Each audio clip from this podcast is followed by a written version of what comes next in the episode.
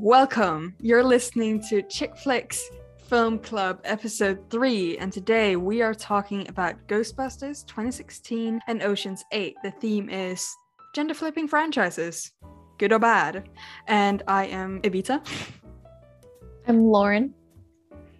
And I'm the other Lauren. So should we just start with Ghostbusters? Yeah, sure. Ghostbusters, also known as Ghostbusters Answer the Call, is a twenty sixteen all-female cast reboot of the iconic nineteen eighty-four comedy of the same name. The movie is directed by Paul Feig, written by him and Katie Dippel, and stars Melissa McCarthy, Kristen Wiig, Kate McKinnon, and Leslie Jones in the roles of the four Ghostbusters. Following a ghost invasion of Manhattan, paranormal enthusiasts Erin Gilbert, Wiig, Abby Yates, McCarthy, nuclear engineer Jillian Holtzman, McKinnon, and subway worker Patty Tolan, Jones band together to stop the otherworldly ghostly threat. Now, ever since the movie was first announced, it was met with a whirlwind of outrage. Five years later, the original trailer currently stands with three hundred twenty thousand likes and one point one million dislikes.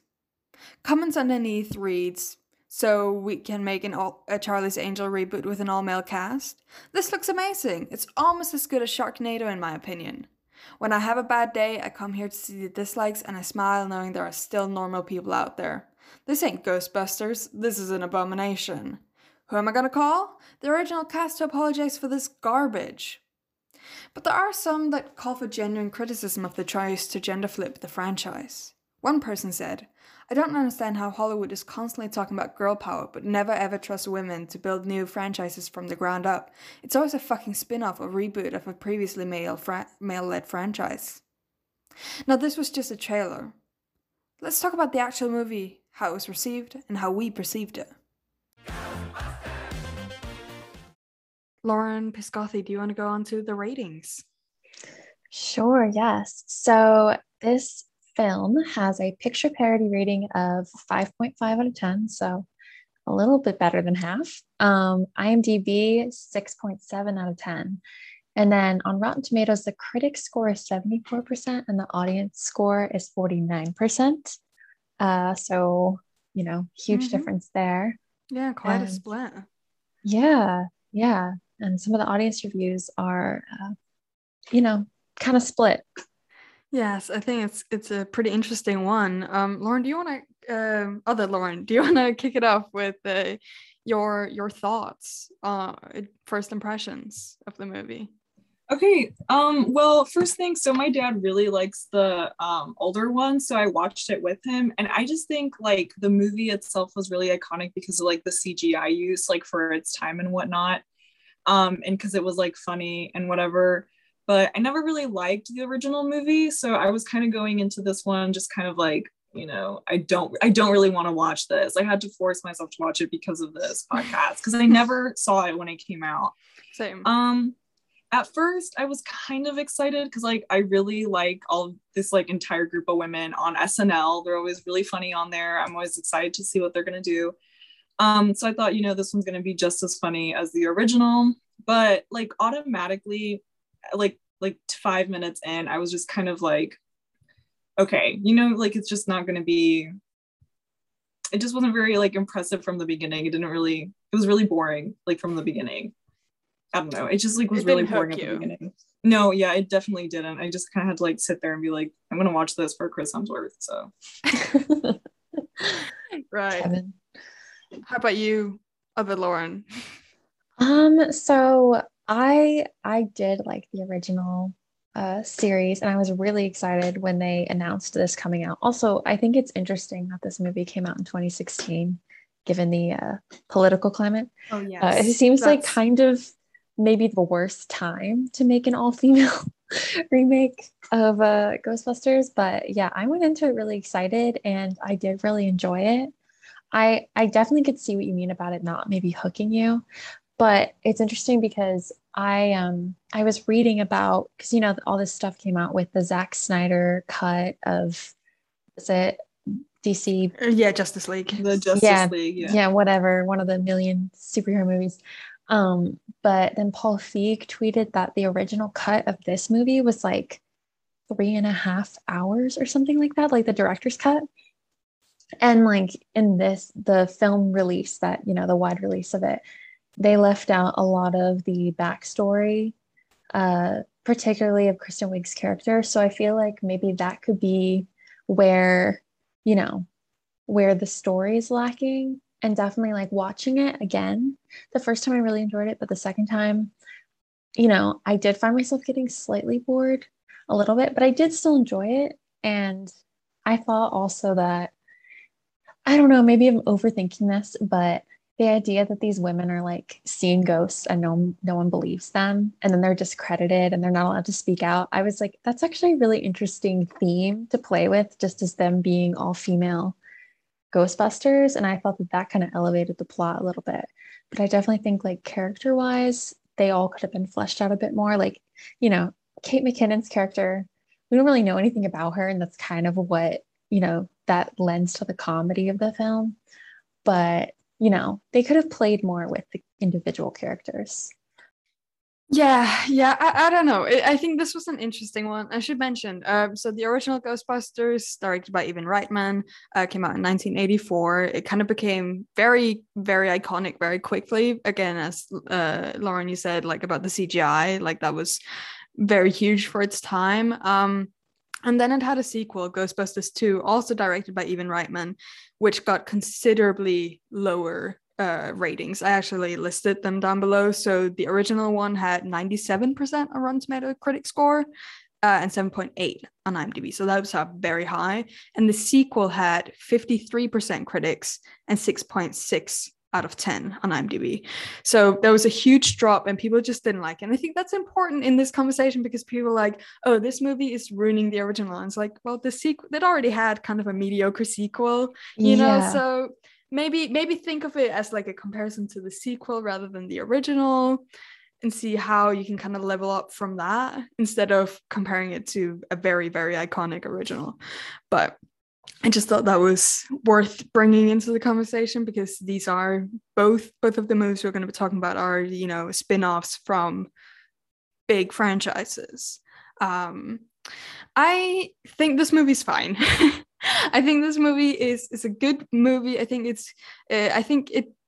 I didn't really I didn't enjoy it personally because I don't think I'm really the target audience. I think the target audience was kind of all over the place, also a little bit. Um, I think the humor, not really my style. I think is maybe just a bit immature. Um, and and I don't know, there's something just that I I didn't really click with it, but I think it's a fine movie. I think it's a totally fine, entertaining movie. Um, and, and, and yeah, I don't know. I personally, I wish they leaned a bit more into how, you know, yeah, yeah, how they're all, you know, women. Um, but I don't think they. I doubt they expected how much backlash they were going to get for this movie. I didn't, I don't think they knew how brutal people were going to be. And I think, as you said, that it coming out in twenty sixteen probably had a lot to do with it. Like emotions yeah. were high, you know, if you were mm-hmm. feeling something, you were feeling it a lot.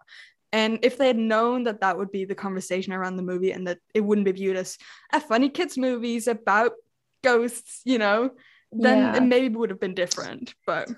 Yeah. You know, it's some, at some points I was like, hmm, did they need to release this now? Or because like in one of the opening scenes when they're after they post the first like ghost video on YouTube, Kristen Wiig reads one of the comments by accident. It said like, these bitches can't can't hunt ghosts, you know? So it seems like that was them anticipating the feedback that they were going to get.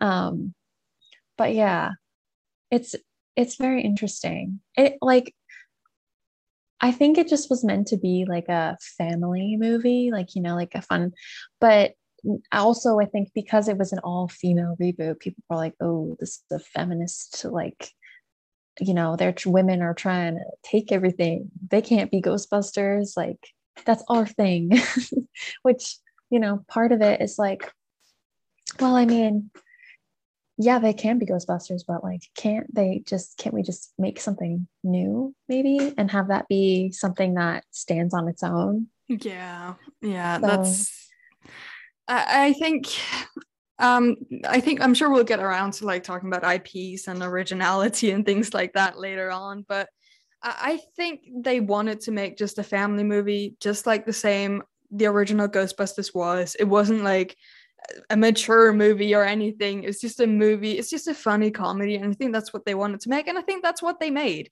But because of the heightened like political state of twenty sixteen, it was like either, oh, this is a feminist film, like look at us, we're women and we're doing this, or oh, look at these S J Ws trying to take everything and turn on its head, you know. And there was like no no one was really just like, oh, this is a reboot of a movie, here we go, you know. They're like, relax guys, like this doesn't erase the original movie. Not at all, because that was like the sentiment of so many, you know, guys on the internet who were like, what what no, these women can't be Ghostbusters. Ghostbusters? No, I don't. I don't the think so. They're taking over. Yeah, it's yeah, like no. What? Relax. It's a movie. yeah, it's yeah. Um, like you mentioned before, I think like what really was missing from the whole movie was just like like backstories. Honestly, it was like the one thing I felt like I really needed, because like the most we got from Kristen Wiig's character was like when she saw the ghost as a kid, and that just kind of gave like depth to her relationship with Melissa McCarthy's character. But otherwise it was just like nothing. Like the guy she was dating in the beginning, like it just like didn't mean like anything at all, you know. It just, I feel like for them to have like, for, you know, because like like you said, like the movie's like kind of like like a mindless laugh sort of a movie. It's not really meant to be anything deeper than that, you know. But I feel like it just could have added a little more that, you know. Yeah, and that was one of the things that was cut out of the movie, was there apparently was a whole arc between Kristen Wiig and her boyfriend that they just kind of scrapped. And I think also in the original, um, you know, one of the appeals of it was Bill Murray and Sigourney Weaver, like their thing. Because, you know, a romantic subplot is just, you know, fun. It's engaging. It's always fun. Yeah. It's engaging. But And also, like, I think that that would have added to the movie just in terms of, like, you know, seeing a romantic partnership from, like, the woman's side also. But I have to say, I do also really love Kevin. Yes. I like please. the idea of, like, Kevin. Yes, I love the idea, too, of, like, the hot secretary is just this dumb guy, because it's always the opposite, you know. It's, like, the the... the hot bimbo who works at the front, like she's only hired for her looks, you know. And he did it so well too. He, he did. did. Yeah. Like too well. I think what kind of bothers me about the fact that this is an all female led cast, and then you have Chris Hemsworth and he just happens to get like the best character in the movie. Kind of like, I was like, because we don't know anything about him, but he's funny. I feel like he's got the best lines. Yeah. Like, I feel like he kind of is, like, for me, he was the only thing I really enjoyed about it. I know that I'm not the target audience for this movie. I found, I want to talk about this too. I found the humor a bit weird. Um, I found sometimes, yeah. like, the acting was very, like, um, like how you would see on kids' T V. But at the same time, mm-hmm. there were a lot of, like, very sexual jokes constantly. Yeah, and I'm like, who is this for? Like, I couldn't really place it. Do you know what I mean? I was struggling yeah. with that. Because, like, yeah, because I really thought, I was just like, you know, this movie's, like, funny, like, for kids, right? Like, I feel like I'm overanalyzing it because it's for kids.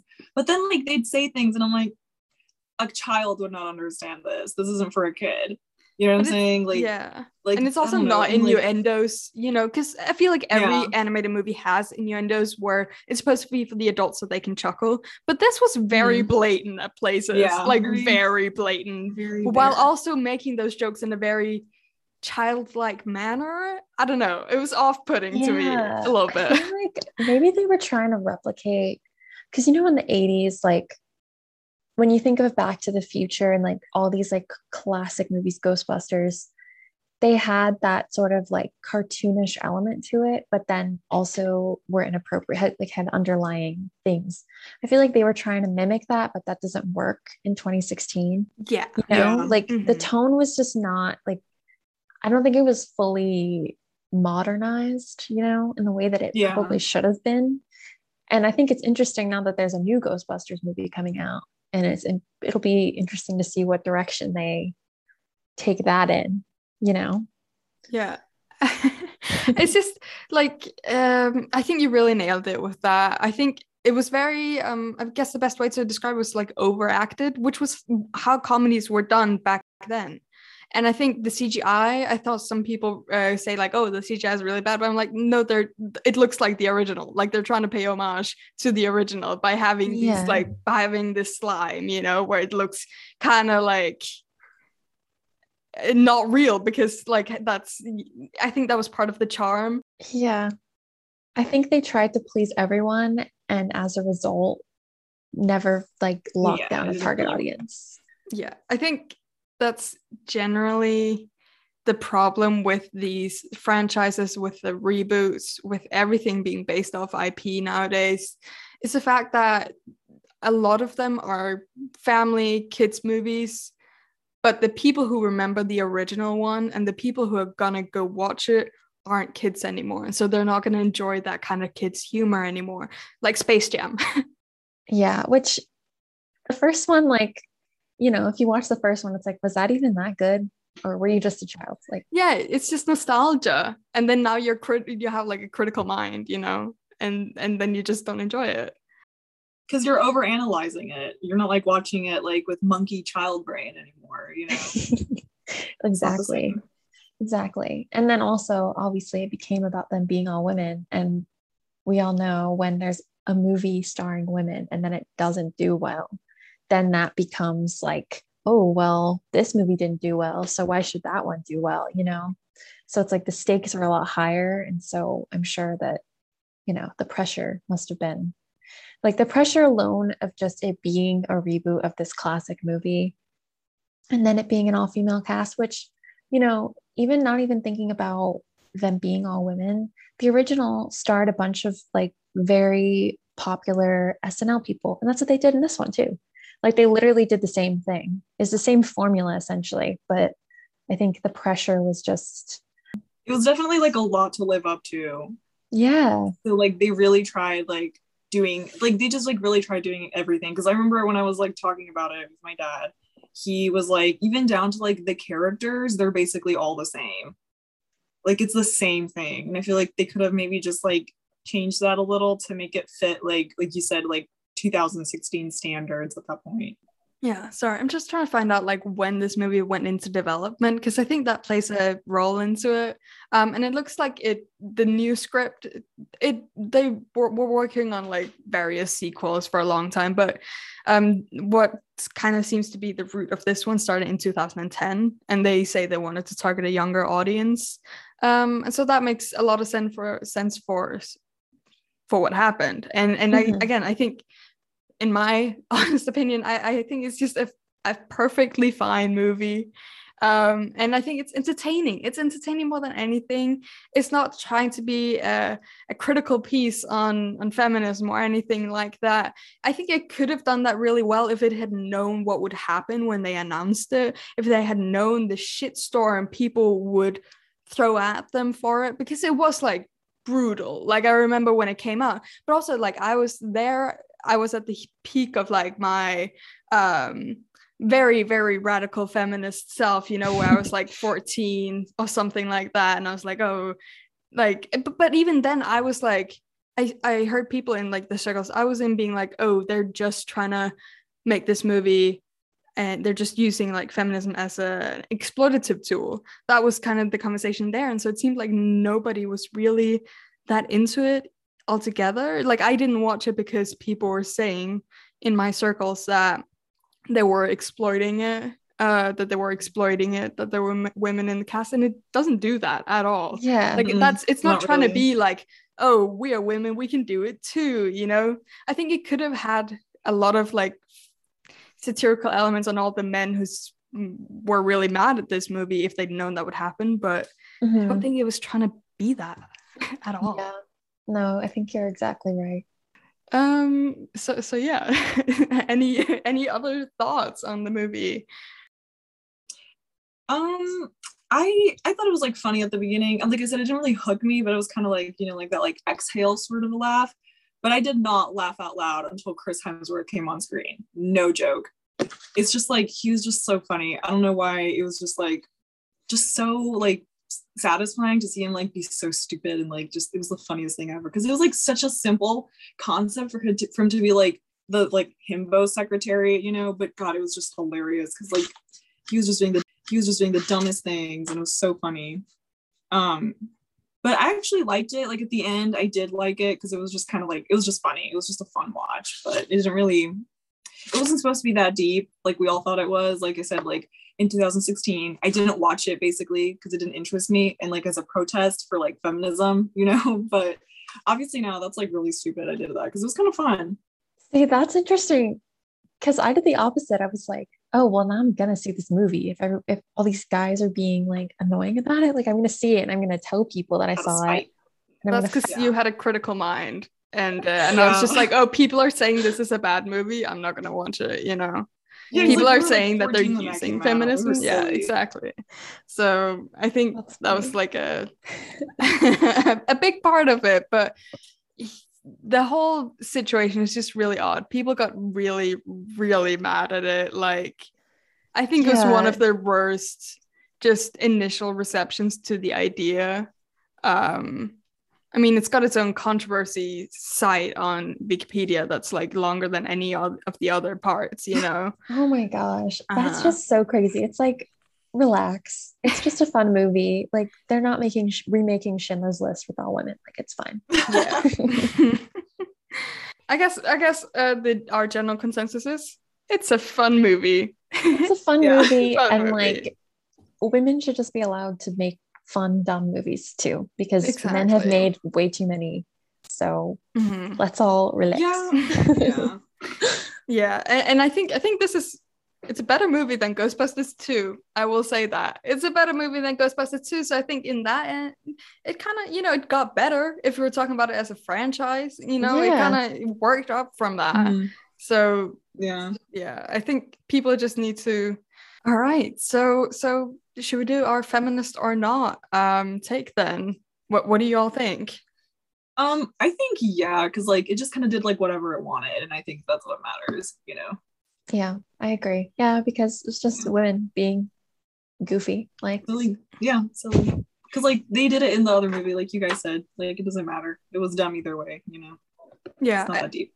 I think the the production of the movie and just like the making of it, feminist. Yeah, I don't know if the like story itself is feminist. I don't think so. Yeah. But I think the concept of like the idea of them just doing this, you know, the production it's behind pretty, it, pretty. Even though the picture parody rating is very low, like yeah. considerably low. Um, you know, I feel like part of that could be because I don't know if you noticed this, um, but I watch a lot of The Office. You could see that like, you know, Paul Feig directed lots of episodes of The Office, and then you see people like mm-hmm. that were involved. So I think it was like more so a case of people who know other people, and like, you know, like, I don't know, but they still should have included more women. It was I think also, it should have been directed by a woman. Yes, but, you know. Yes, I agree. Uh, but they were probably like, you know, in the state of two thousand sixteen, it's like, oh, do we have an all-female cast or do we have a female director? It's like, you can't really have yeah, both. It was can't have both. Mm-hmm. Yeah. Yeah. I think, I think that was probably part of it. But um, another thing is that this is really the first very mainstream blockbuster. Birds of Prey was a blockbuster, but it wasn't that mainstream in tone or anything like this. This was just trying to be a mainstream Uh, summer blockbuster family film, so I think that probably plays into the production of it. Meanwhile, yeah. the other ones we've watched have pretty much been on indie level, and so, you know, with women behind the scenes, there's more control there. Yeah, no, I think you're exactly right. Um, so, so yeah, all right, that's nice. Ghostbusters twenty sixteen, um, available to rent on demand. I believe it's also on Netflix if you're in the U K. Not sure about in the U S. Is it? No. I have yeah. to why did I? Why did I? Oh, did why you did buy I rent? It? Yeah. Why didn't it not come up? It's on Netflix. Oh my god. uh, oh, no, I'm sorry. I should have told you. No, no, that's on me. Like, how did I miss that? You're not one of those yes. people who commented, uh, who made the review and said, like, I want my money back. And Ghostbusters. But you. Uh.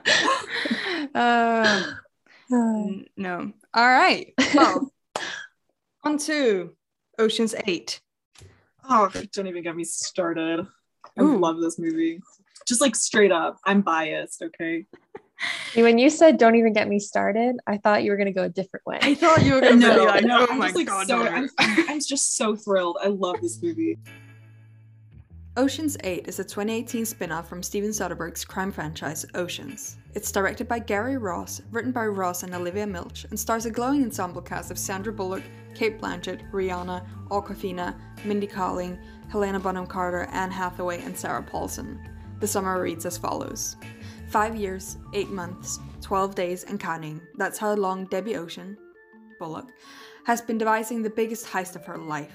She knows what it's going to take, a team of the best people in the field, starting with her partner in crime, Lou Miller, Blanchett.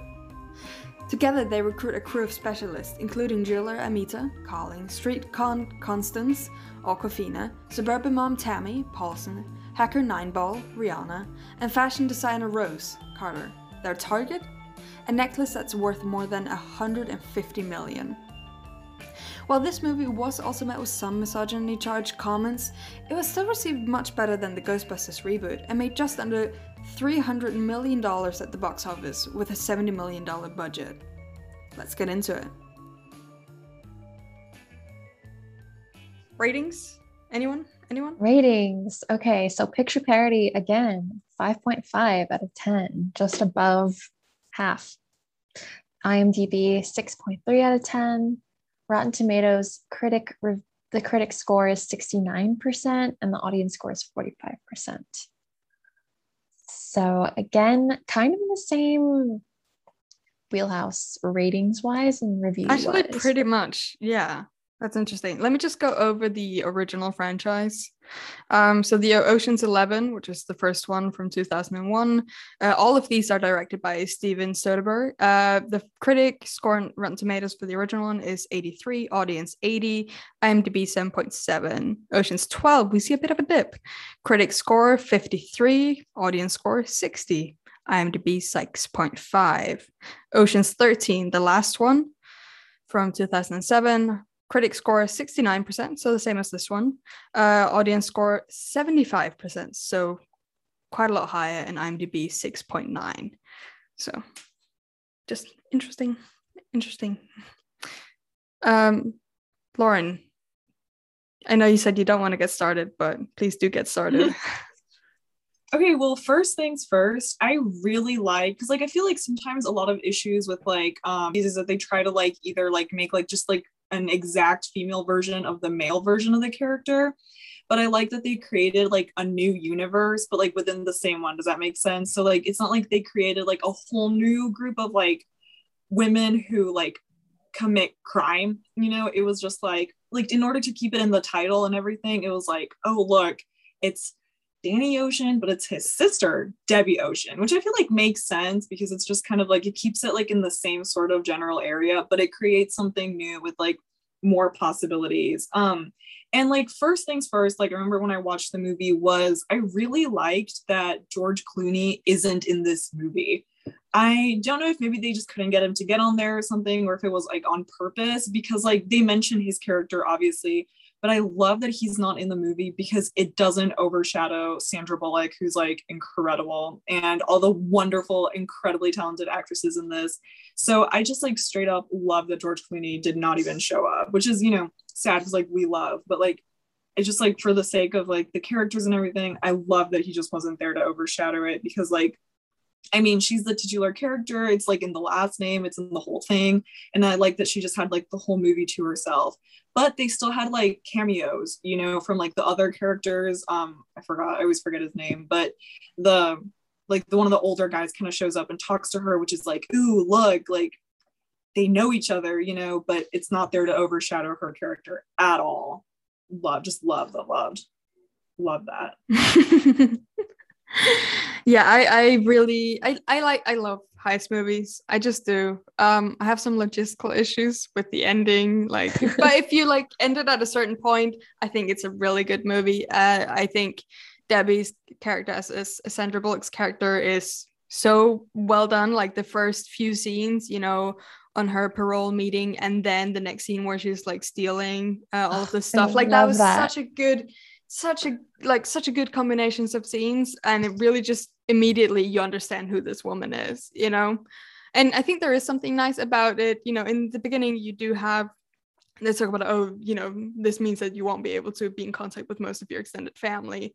And so while they don't go into details, you, if you know, you know, but you also don't have to know. You you could watch this as any other heist movie. That's the thing I like. This could be like, if you ch- you could change the title, you could change her name, and it would be just a completely separate one. Um, yeah.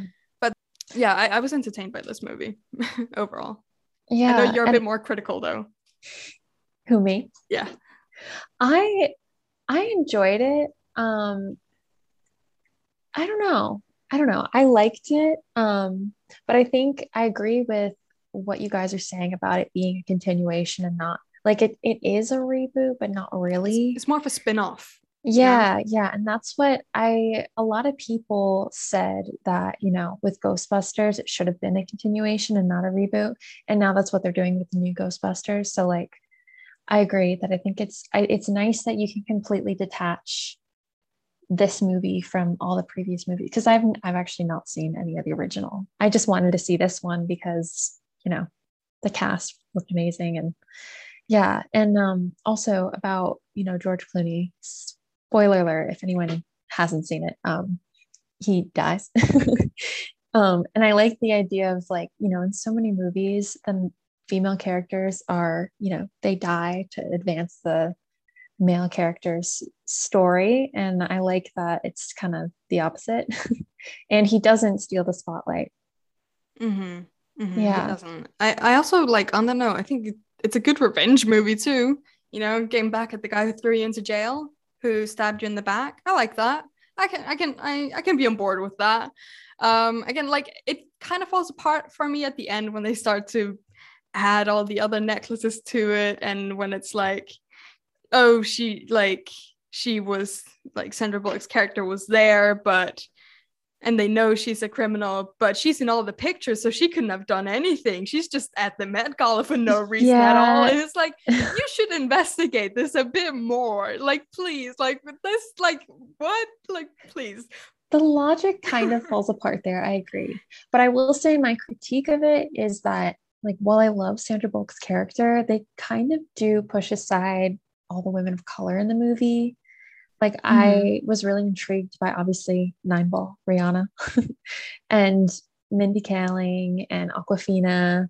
You know, their characters are really interesting, and they didn't really explore them. They're just kind of there to push Sandy Bullock on her revenge train. You know, like, I, I don't know, that that's a little, like, it's a little white feminist in a way. And so, like, while I enjoyed the movie and I did like it, that element of it I didn't love. Um, but yeah. Yeah, I wish they would have, because it is still, even though they all come with their separate skills, it does seem like Debbie Ocean, Sandra Bullock, that her character is kind of deciding everything, and they aren't really bringing their own takes on it. It's not like, hey, I obviously Nineball, she does say, like, hey, you should fix like your security system, but beyond that, it seems like Debbie has a plan and they are just there to carry it out, and they just they don't like say, oh no, actually this is what we should do, which I think could bring in their own, like, just bring in more influence from them and not just have them be like chess pieces. But traditionally in heist movies, th- that's how it is. You know, you have the mastermind and then ev- every other character kind of just fulfills that purpose. Um but yeah, yeah I think it's like- a valid critique. Yeah, because like in the original ones, that's kind of how that works anyways, um, which I think like maybe they could have changed in this one. But like Evita said, that's kind of how that kind of just like works. And like, as much as they all have like their unique set of skills that makes them all individuals, I feel like as much as they dug into Debbie's backstory, they could have done a little more work on everyone else's, especially like the women of color, since it's like kind of important that they're there. Yeah. Know? Like, but otherwise, I thought it was just kind of like, I thought it was a um a really nice like collaboration, I think. Mm-hmm. Yeah, like I you could even do it in a way that you're connecting it to Debbie. Like, for instance, how did she know Mindy Kaling's character? Like, I was like, how did she even know her? You know, like I wanted more backstory, and even just like showing the meeting or something and giving more context into their relationship would have told us more about her character too. but I did really enjoy it. And I also liked that Anne Hathaway's character. I love how I can't remember any of their names. um, Kluger, I, I think. Oh, yeah, Daphne Kluger. Daphne I was going to say Diane Kluger. um, because Diane Kruger, that's like a person, right? I don't know. Anyway, I think she's an Daphne Kluger. Well. Oh, okay. Sorry, Diane, if you're listening to this. Hi. No, but I liked that um, Daphne Kluger, that they kind of they introduced her as like this kind of ditzy character, and then she's in on it in the end. Like, I liked that aspect of like, oh, okay, well, they're not just gonna make her out to be some like, you know, just a bombshell. That's yeah. yeah, yeah. Like all the women are, are in it together. Isn't yeah. Nice?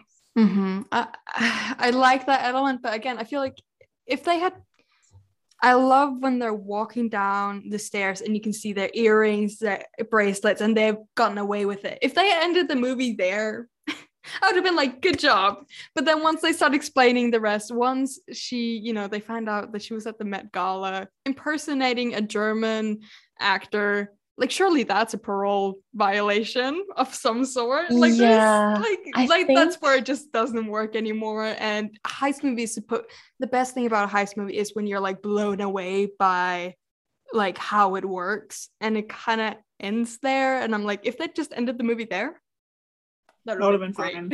I agree. Yeah, I feel like with certain movies, once you try to understand like the world and the logic that they exist in, like for instance, um, in a Quiet Place, like once you try and figure out like, okay, how do these creatures get here? And wait, what do they do? And they can't swim. And it's like, okay, now I'm now I'm losing the story a little bit.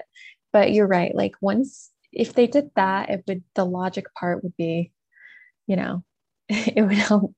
Yeah, it would help me uh, suspend my disbelief. I would have just been like satisfied mm-hmm. at the end. Meanwhile, I'm like, yeah. wait a minute. But, you know, I think it was an entertaining movie. I think it was an entertaining mm-hmm. heist movie.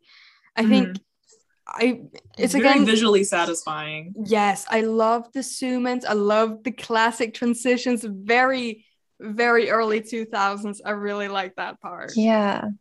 Yeah, because, you know, again, like Ghostbusters, they have to pay homage to mm. the franchise that it belongs to. I think so, they did that. I think, mm. yeah, I mean, I haven't seen the original, so I'm going to agree with you. Anyway, blindly. Well, just watch, just watch Ocean's eleven. Uh, I think, you know, the other ones are okay. I really like the one with Catherine Zeta-Jones. She shines in that. True, very true. Also, yeah. Cate Blanchett is so hot in this movie. Oh, her outfits. She's oh so cool. I was like, amazing. Every outfit she put on, I was like, she looks so fucking cool. She's like, what, fifty? Like, if I wore that, I would look insane. I would look absolutely crazy. Mm. She just, ah, oh, so good. Like, the costumes here. I love it. The other thing I really liked about this movie, and the fact that, you know, it's not, it's not a um, gender flip switch thing, because it's again it's a spin-off with yeah. you know, a character from the original concept. Um it's a thing that they there's a lot there's a logical um it's a logical choice for them all to be women. She says, you know, when Cate Blanchett's character, whose name I cannot remember, says, you know, how about this guy, she says, he gets noticed, she gets ignored, and for once we want to be ignored, which I think is excellent mm. and such a great way of bringing that into it and making it like it it makes fully sense why it they're all women. The it's a choice, you know. Yes. It uses how women are viewed as weak and not really uh, yeah. you know, also suspicious. Their choice to mm-hmm. to rob the Met Gala. Yeah, I heard, when it first came out, I uh, heard a lot some people had like issues that it was like, oh, women have to like, it's like the heist because it's like fashion because they're like women. I did hear that quite a bit when it first came out, but I, I think that they use that like femininity to that advantage, because like that is so clever to rob. Like, it's just, I just thought it was so clever because they just like used what they could, you know, like them being women, the fact that they could like get into this really easily. It's like, what what man could you just see get into the Met Gala for like fashion purposes? Of course, you know. Mm-hmm, it just mm-hmm. felt just so nicely. Yeah, and it was a conscious choice, you know. It was a conscious choice yeah. for characters as well. It wasn't just like, again, very girl bossy let's make this movie, but have all the same characters and just make them women instead, which kind of yeah. was the thing that happened in Ghostbusters a little bit mm. with the characters. They're very, very yeah. similar, but here you have very unique, different characters. Again, I wish we had more. And again, I'm like, I want a sh- I want a series with this. You know, I want an episode that delves into each character's background. I'm just like, this yeah. is why I love television so much more, because you mm-hmm. get the characters, and it's so difficult when you have an ensemble of like so many people, you know? Yeah, no, it's so true. I have to say, I also, I was one of the people who was like, ugh, they gotta rob a fashion thing. Like, but now, like, obviously, mm-hmm. you know, that I'm a little bit older and a little bit wiser, I, you know, recognize that they're just using, and I love that quote that you yeah. recited. That's, I just wrote it down because I was like, oh, yes, yes, this is it. No, that like explains the entire premise of the mm-hmm. movie so perfectly. Mm-hmm. Yeah, it, it it makes sense. You know, it's not just a, a, a cheap marketing tool. It makes a lot of sense for the movie, and they integrate it into the plot, you know, which yeah, I and it's, really like.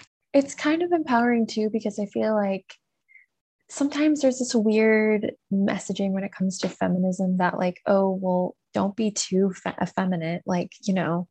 And so like, and I like that they're all feminine in their own way. Like, they're not all the same type of like, you know, like they all dressed their own way and they all expressed their femininity in their own way. And so I think that that's really cool. I remember Anne Hathaway in like some interview was mentioning that she felt like really bad about her body because she had just had her son.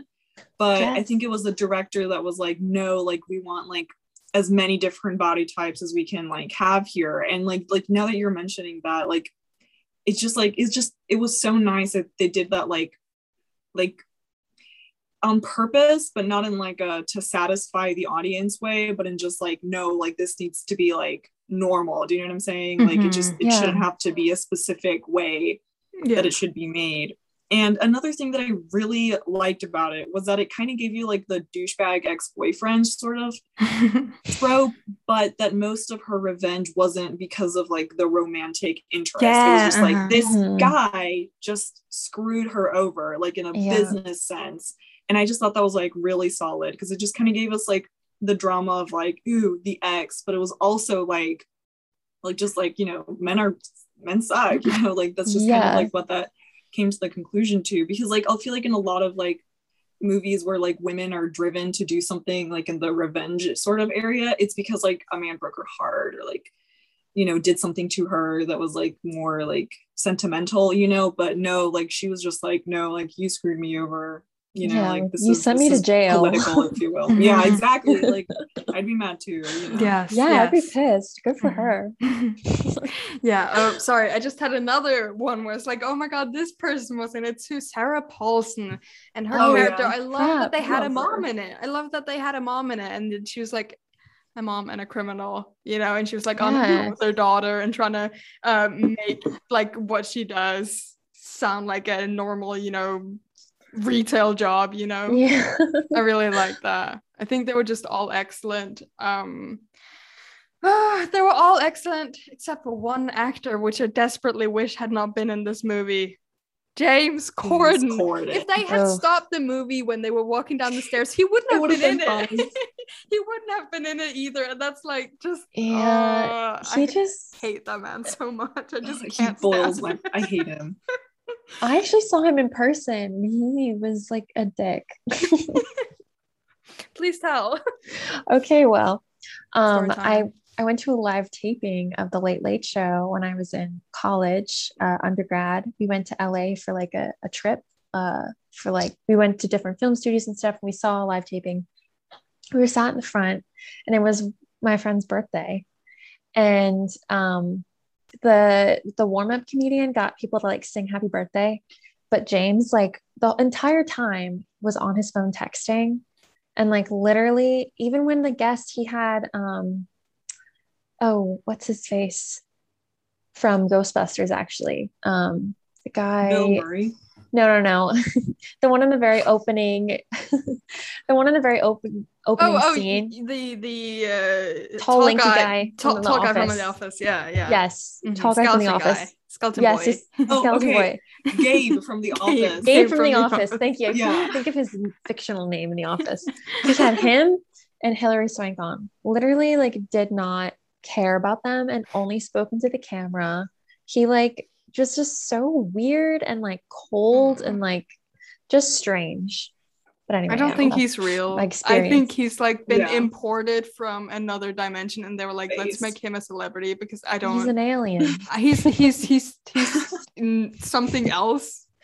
He's something yeah. else. And that video, yeah. oh my god, the fucking dance mob uh video where they oh like god. block the yeah. road and dancing Cinderella, whatever. I love- I hate it. I hate oh. it. I hate it. I hate it. Sorry. I love that this has become the roast of James Corden. This is exactly what this podcast is for. It's just sorry, a, guys. This is, a, this is a James Corden hate club. Okay. Yeah, we're no longer talking about is. films. We're just gonna hate on James Corden for a James full Corden. hour every single week. Like the thing is, I don't. He's a talk show host. Okay, fine. There are lots of other annoying talk show hosts. There are. But why does he have to be an actor as well?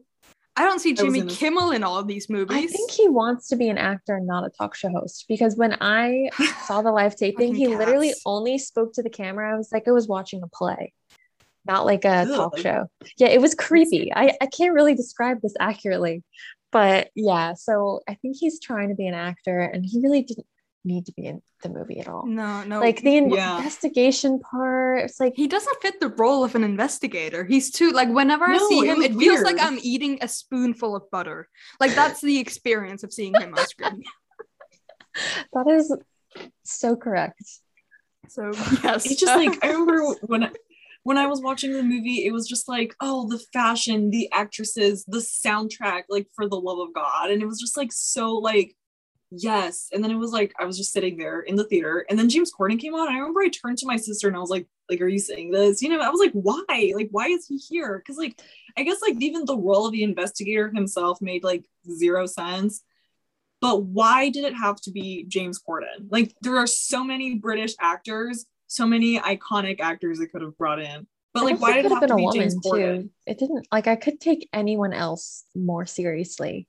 Mm-hmm. Literally anybody. It was because like, it wasn't even no was sorry gonna... go on my bad. Oh, okay I was gonna say it was like the director was like, all right, well I guess we need to like lighten the mood a little bit, so let's get this funny guy out and he'll be funny, but he but wasn't he, funny he's, he's not it's funny not a funny role mm-hmm. like no. I don't like I don't understand like every other casting choice wow exceptional. Why is he in here? Like did he I, I'm sure he must Bribe have someone? like yeah he must have bribed someone and been, like yeah. he must have asked for it because I don't see why anyone would go, oh this is James Corden. Like I'm imagining and I'm like just like oh Sterling K. Brown would have been an excellent investigator yeah. like I just like have somebody like kind of like, actually Elba. Put some pressure on someone it, serious a little bit, you know something yeah. anyway so yes um fuck James Corden.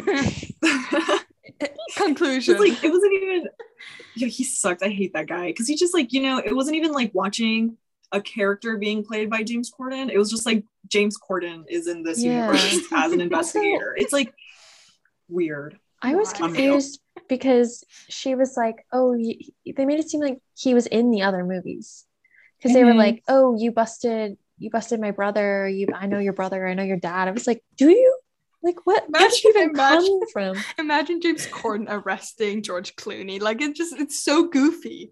It's so goofy. Yeah. I mean, they could have made it Jack Black, and I would have believed that more. I mean, I love Jack Black. Come on, like that would have been great. Yeah, they should have done that. I just, but um, it's so weird. And yeah, again, he's not a humorous role. Um, but there is a lot of humor in the movie that I kind of like. I love there. There's just that one scene where Mindy Kaling, when uh, Helena Bonham Carter is talking French with that Cartier guy, and she goes, "We," oh, yeah. oui. And I'm just like, perfect. That's all you had to say. It was just the mm-hmm. funniest moment in the movie was just Mindy Kaling saying "we," oui. And I yes, just, I just love it. Yeah. Yes. The one thing they did have in common as a franchise is that Andy Garcia was in it, though. That is true. Only thing I noticed, though. Sorry, that was just like really random, but I just saw it in my notes and I was like, "Oh, that's interesting." Sorry, that was like super. We can edit that out. No, no. Really we want we want that. I was like, weird. That's I didn't even notice that. That's a good observation. Also, I think what they were going for was they wanted him to look like Cuomo. Because yeah, because he kind of has a Cuomo-ish look, which, you know, Cuomo is no-mo. We don't associate anymore. Yeah. Uh, he kind of looks like him if he was an owl, if that makes sense. Sorry, that makes no sense. I love but... these. I love these analogies. James Corden is butter, but just Andy like a, a spoonful of butter with nothing else. You know, like that's it. It just doesn't belong there. Yeah. um. so so I think there was a lot of good stuff about this movie. If I think too much about it, I don't think it's a good movie, but I enjoyed it. Yeah. No, I agree. I agree. I feel like, you know, again, it doesn't have to be an amazing movie to exist, like with all women, mm-hmm. like, you know. I just think it has like, um, it's pretty much like most Marvel movies where it has like a really good first two acts and then it kind of falls apart in the third act. Mm. But the first two acts are killer and I have no complaints about them. Yeah. So. I agree. Mm-hmm. All right. Is, uh, is Ocean's eight feminist or not? Yes. Yes. Yes. Yes. I think we agree. Yes. Yes. I, I just nodded silently, forgetting that this was a podcast. can, can just like since I, it's a, just it looks like a video, I'm just like, they can see me, but they can't. So yes. In conclusion, yes.